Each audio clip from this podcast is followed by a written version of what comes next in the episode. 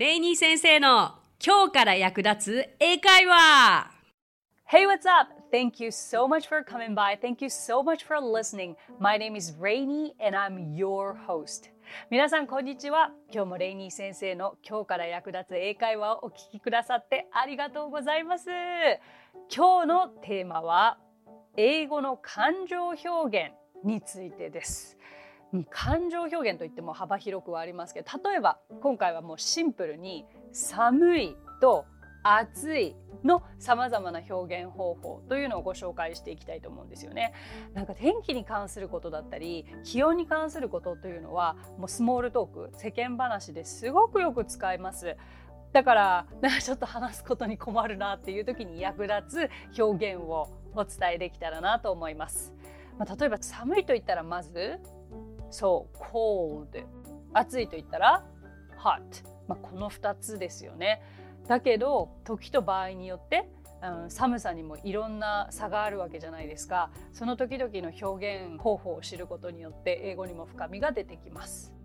どの単語がどのぐらい寒くてどのぐらい寒くないかとか知ると、私も知れた時すごく役に立ったのでご紹介していきますね。じゃあまずは cold からいきましょうか。といってもね、この配信が流れる頃はあったかいでしょうね。4月だし、だから夏に向けて hot のいろんな種類も役に立つといいなと思います。さあ寒いの cold 以外で、じゃあふと寒いという表現がどうなるか頭で想像してみてください。どうでしょう。よく聞くかなっていうのであれば cool、cool はどちらかというと寒いとしては思わないかな。私意外とじゃないですよね。英語が話せなくてアメリカに留学したての時はcold 以外知らなかったから、どんなシチュエーションでも cold 言ってたんですよね。ちなみに私は高校は3年間ボストンに住んでいました。ボストンってどのくらい寒いか分かりますか？北海道と同じぐらい寒いんですよ。もう1年アメリカの学生生活は9月から始まり、5月6月に終わるから、学生生活の1年の半分以上は雪の中で過ごすんですよね。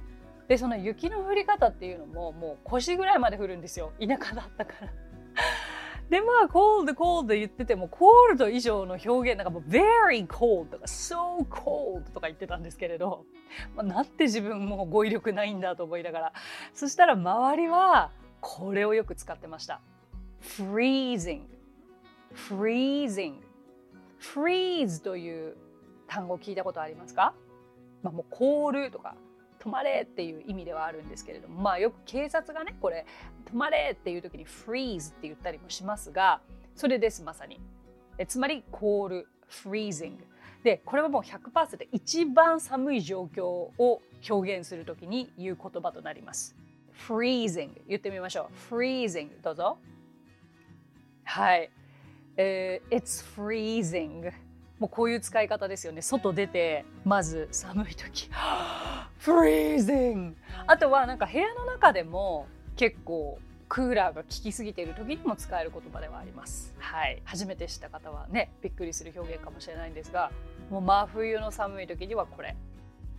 じゃあ今度次に寒いという表現になるかなっていうのが frosty という言葉になります。これはfrost って霜のことなんですけれども、霜が降りるぐらい寒いという表現をしますね。極寒っていうよりかはもうひんやーでした寒い朝ですよね。霜が降りている朝の寒さのことを frosty と言ったりもします。真冬の気温がマイナスになって、ぐっと冷え込む寒さを表現するときに言います。で、今日お伝えする表現単語は全部 it's で通用しますので、これも It's frosty というふうに使えます。It's frosty だったりとか、例えばさっきの freezing に関しても It's freezing もそうだし、過去形にしたければ It was freezing yesterday とか、もう It was freezing last November 去年の11月はもう凍えるように寒かったわというように使えますので覚えてください。さあここまで大丈夫でしょうかね。新しかった単語がどんどん増えていくだけですけれども、 Anyway 次がですね nippy という言葉があります。これは実は私はほとんど使ったことがないと、正直にお伝えしておきましょう。今回これを皆さんにお伝えするにあたって私も自分の知っている知識、そして調べることも同時にしたりとか、あとはドラマだったり映画だったりの表現も持ち込んでやってみているわけで、まあ、ネッピーは聞きはしました。ただ使ったことはないっていうだけで、でもこれは強い寒さとか冬の厳しい寒さを表現するんですけれども、どうでしょうね。なんか会話では大体使われてたのは freezing か cold か、後からお伝えする chilly かなっていう、この3段階かなとは思います。まあ、ネッピーは先ほどお伝えした通りですね、これもまあものすごい強い寒さの、まあ、これも it's nippy というふうに使えます。 OK、 じゃあ次に来るのが cold ですよ。ここに来てやっと cold の上には3段階ぐらいありますので、だから一生懸命寒い表現で very とか so とかをつけて、まあそうだな、 very very very very cold イコール freezing ぐらいじゃないですか。だったら freezing を一つ言っといた方がいいかもしれない。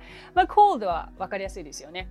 あ、寒いなっていう、まあ今でも時々寒い時、それはどちらかというと cold かもしれないですね。そして次の単語、ぜひ皆さんに覚えていただきたいです。chilly、これは肌寒いという表現なんですね。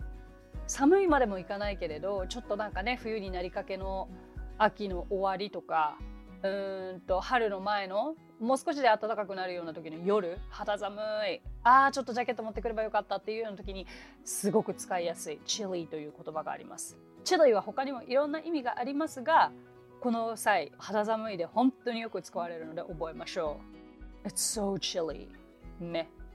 はい、じゃあ最後に、寒いの表現で使えるのが、まあ cool かなと。 cool は涼しい、だからこれはどちらかというと、そうだな、心地よい冷たさ、寒さ、夏にも使えますし、冬の表現というよりかは夏にも使えるひんやりとした心地よい表現だというふうに、寒さだというふうに思ってください。いろいろ出てきましたよね。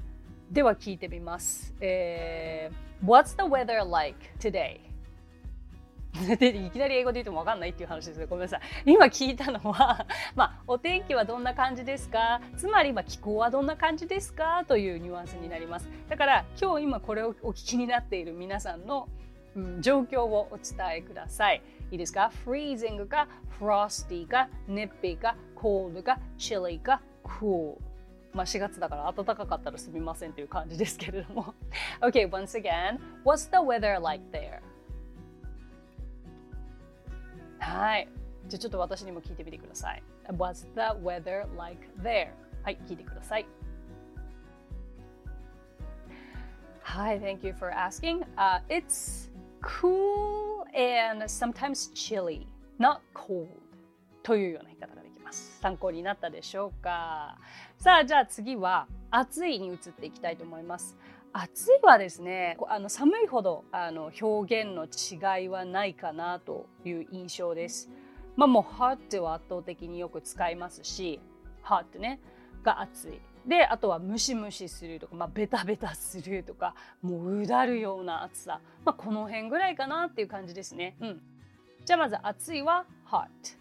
そしてムシムシ、ジメジメと言いたいときには humid。となります。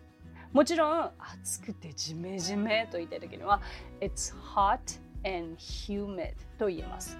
じゃあ日本はまさに日本の夏はこんな感じですよね。だから、日本の夏は暑くてジメジメするをちょっとリピートしてみてください。It's hot and humid in Japan。はい。そう、例えばこれどういう時に役立つかというと、海外の方に日本の夏ってどういう感じ What's the summer like in Japan? と聞かれたら、It's hot and humid in Japan とまさに答えられます。これね、本当によく聞かれたんですよ。ですごく、例えばそうだな、私大学は4年間ロサンゼルスに住んでたので、ロスの夏ってまあカラッと暖かい、こうジメジメはあんまりしてなかった気がするんですけど、だからもうロスの夏最高みたいなこと友達に言っていたら、What's the weather? What's the summer like in Japan? っていう風に聞かれましたね。はい。あとはまあジメジメと共通しますが、今度はベタベタ。これは sticky と言ったりします。sticky。厚さでのベタベタだけでもなくて、例えばシールの裏もスティッキーだったりとか、糊が手についちゃったのもスティッキーって言ったりもしますけど、あのベタベタした表現ですよね。だから汗でベタベタした表現のことスティッキーって言ったりします。全部組み合わせて、じゃあ皆さんに応用でちょっとランダムテイストですけども、暑くてジメジメしてベタベタするは何と言うでしょうか。どうぞ。はい、It's hot, humid, and sticky ですね。and をつけたいときには最後に and をつける A, B, and C みたいな感じ。まあでももちろん hot and humid and sticky とももちろん言えますけれどもね。はい、じゃあ最後にもう暑い、うってあるような暑さというのは少し難しい表現なんですが、 sweltering という言い方があります。ちょっと一緒に練習してみましょう。 sweltering。 はい、はい、よくできました。 It was a sweltering day。 今日はうであるような暑さだった、うだるような一日だった。はい、新しい表現はぜひとも使ってみてこそご自分のものになるので、今年の夏、hot だけだった方、humid を入れてみましょう。そしてまだもし涼しい時があれば、chilly はまず使ってみましょうね、皆さん。じゃあきっとというか最近なんですけど、レニー先生英会話スクールをやっておりまして、そこのお問い合わせとか、新しく受講者になってくださる方がポッドキャストを聞いてお問い合わせいただく方がすごく増えてきているんですけれども、海外在住の方もすごく多いんですよ。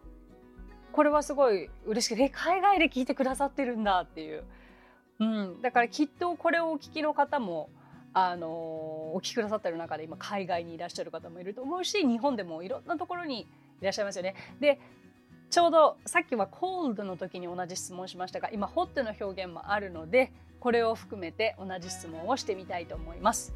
What's the weather like in your country right now, today? 今日の皆さんのいる場所でのお天気、気候はどのようなものでしょうか。はい、very good。 では今度、皆さんが住んでいる場所の夏はどんな気候でしょうか。 What's the summer like in your country? Very, very nice。 役立ててくださいね。なんかこういう一言ってどうですか。スーパー行っても使えるし、レジの方でもね、暑いですよね、寒いですよね、エレベーターですれ違う方とかでも使えますし、どんな時に使えるかがわからないということで身につけられたらいいのではないでしょうか。さあ、今回やった感情表現、皆さんのお役に立てたらとっても嬉しいです。さて、今日お話ししたフレーズや単語はノートというサービスの方で文字を起こしております。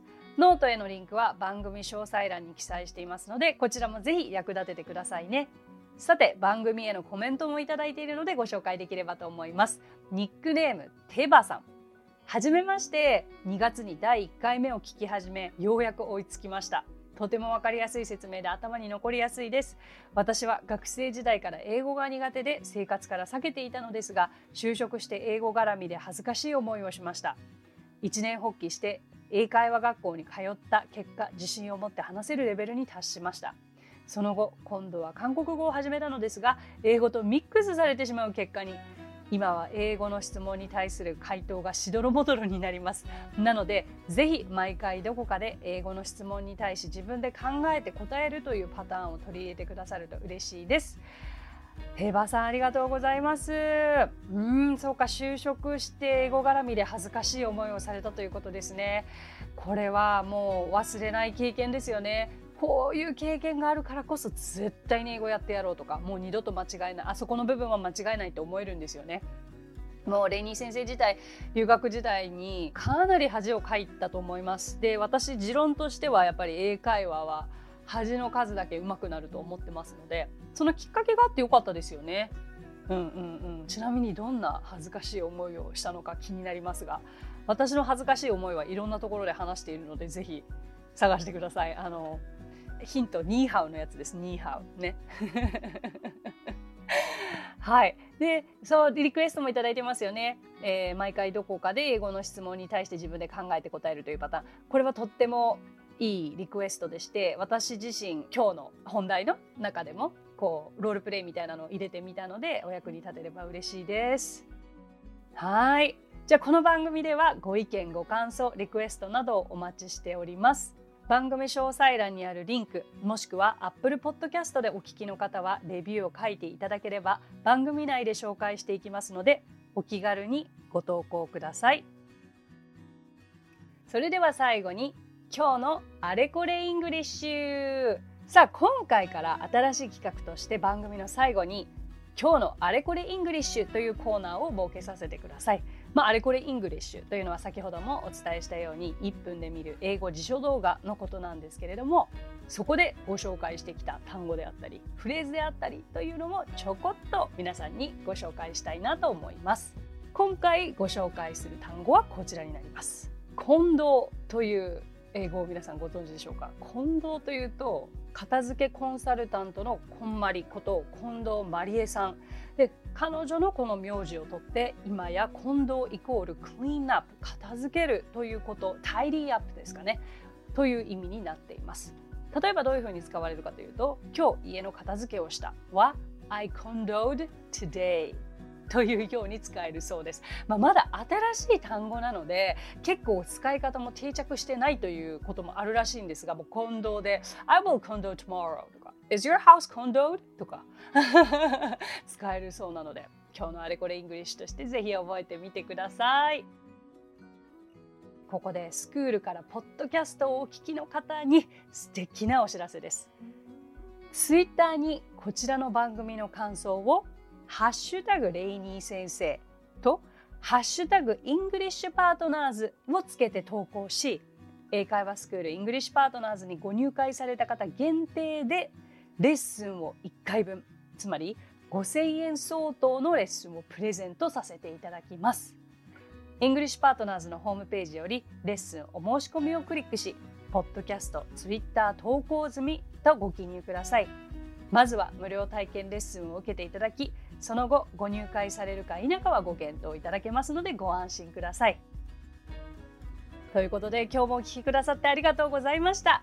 So that's it. Thank you so much for coming by. Thank you so much for listening. My name is Rainy and I will see you next Friday. 皆さん今日もレイニー先生の今日から役立つ英会話をお聞きくださってありがとうございました。皆様とはまた来週金曜日にお目にかかりましょう。So till then, bye-bye!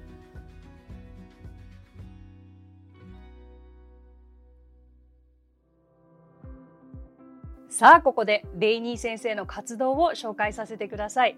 まずはレイニー先生が主催する英会話スクールイングリッシュパートナーズでは、私たちと楽しく英語を身につけたいという方を大募集。マンツーマン、グループ、キッズ、すべてオンラインレッスンでもやっています。詳しくはイングリッシュパートナーズで検索してみてくださいね。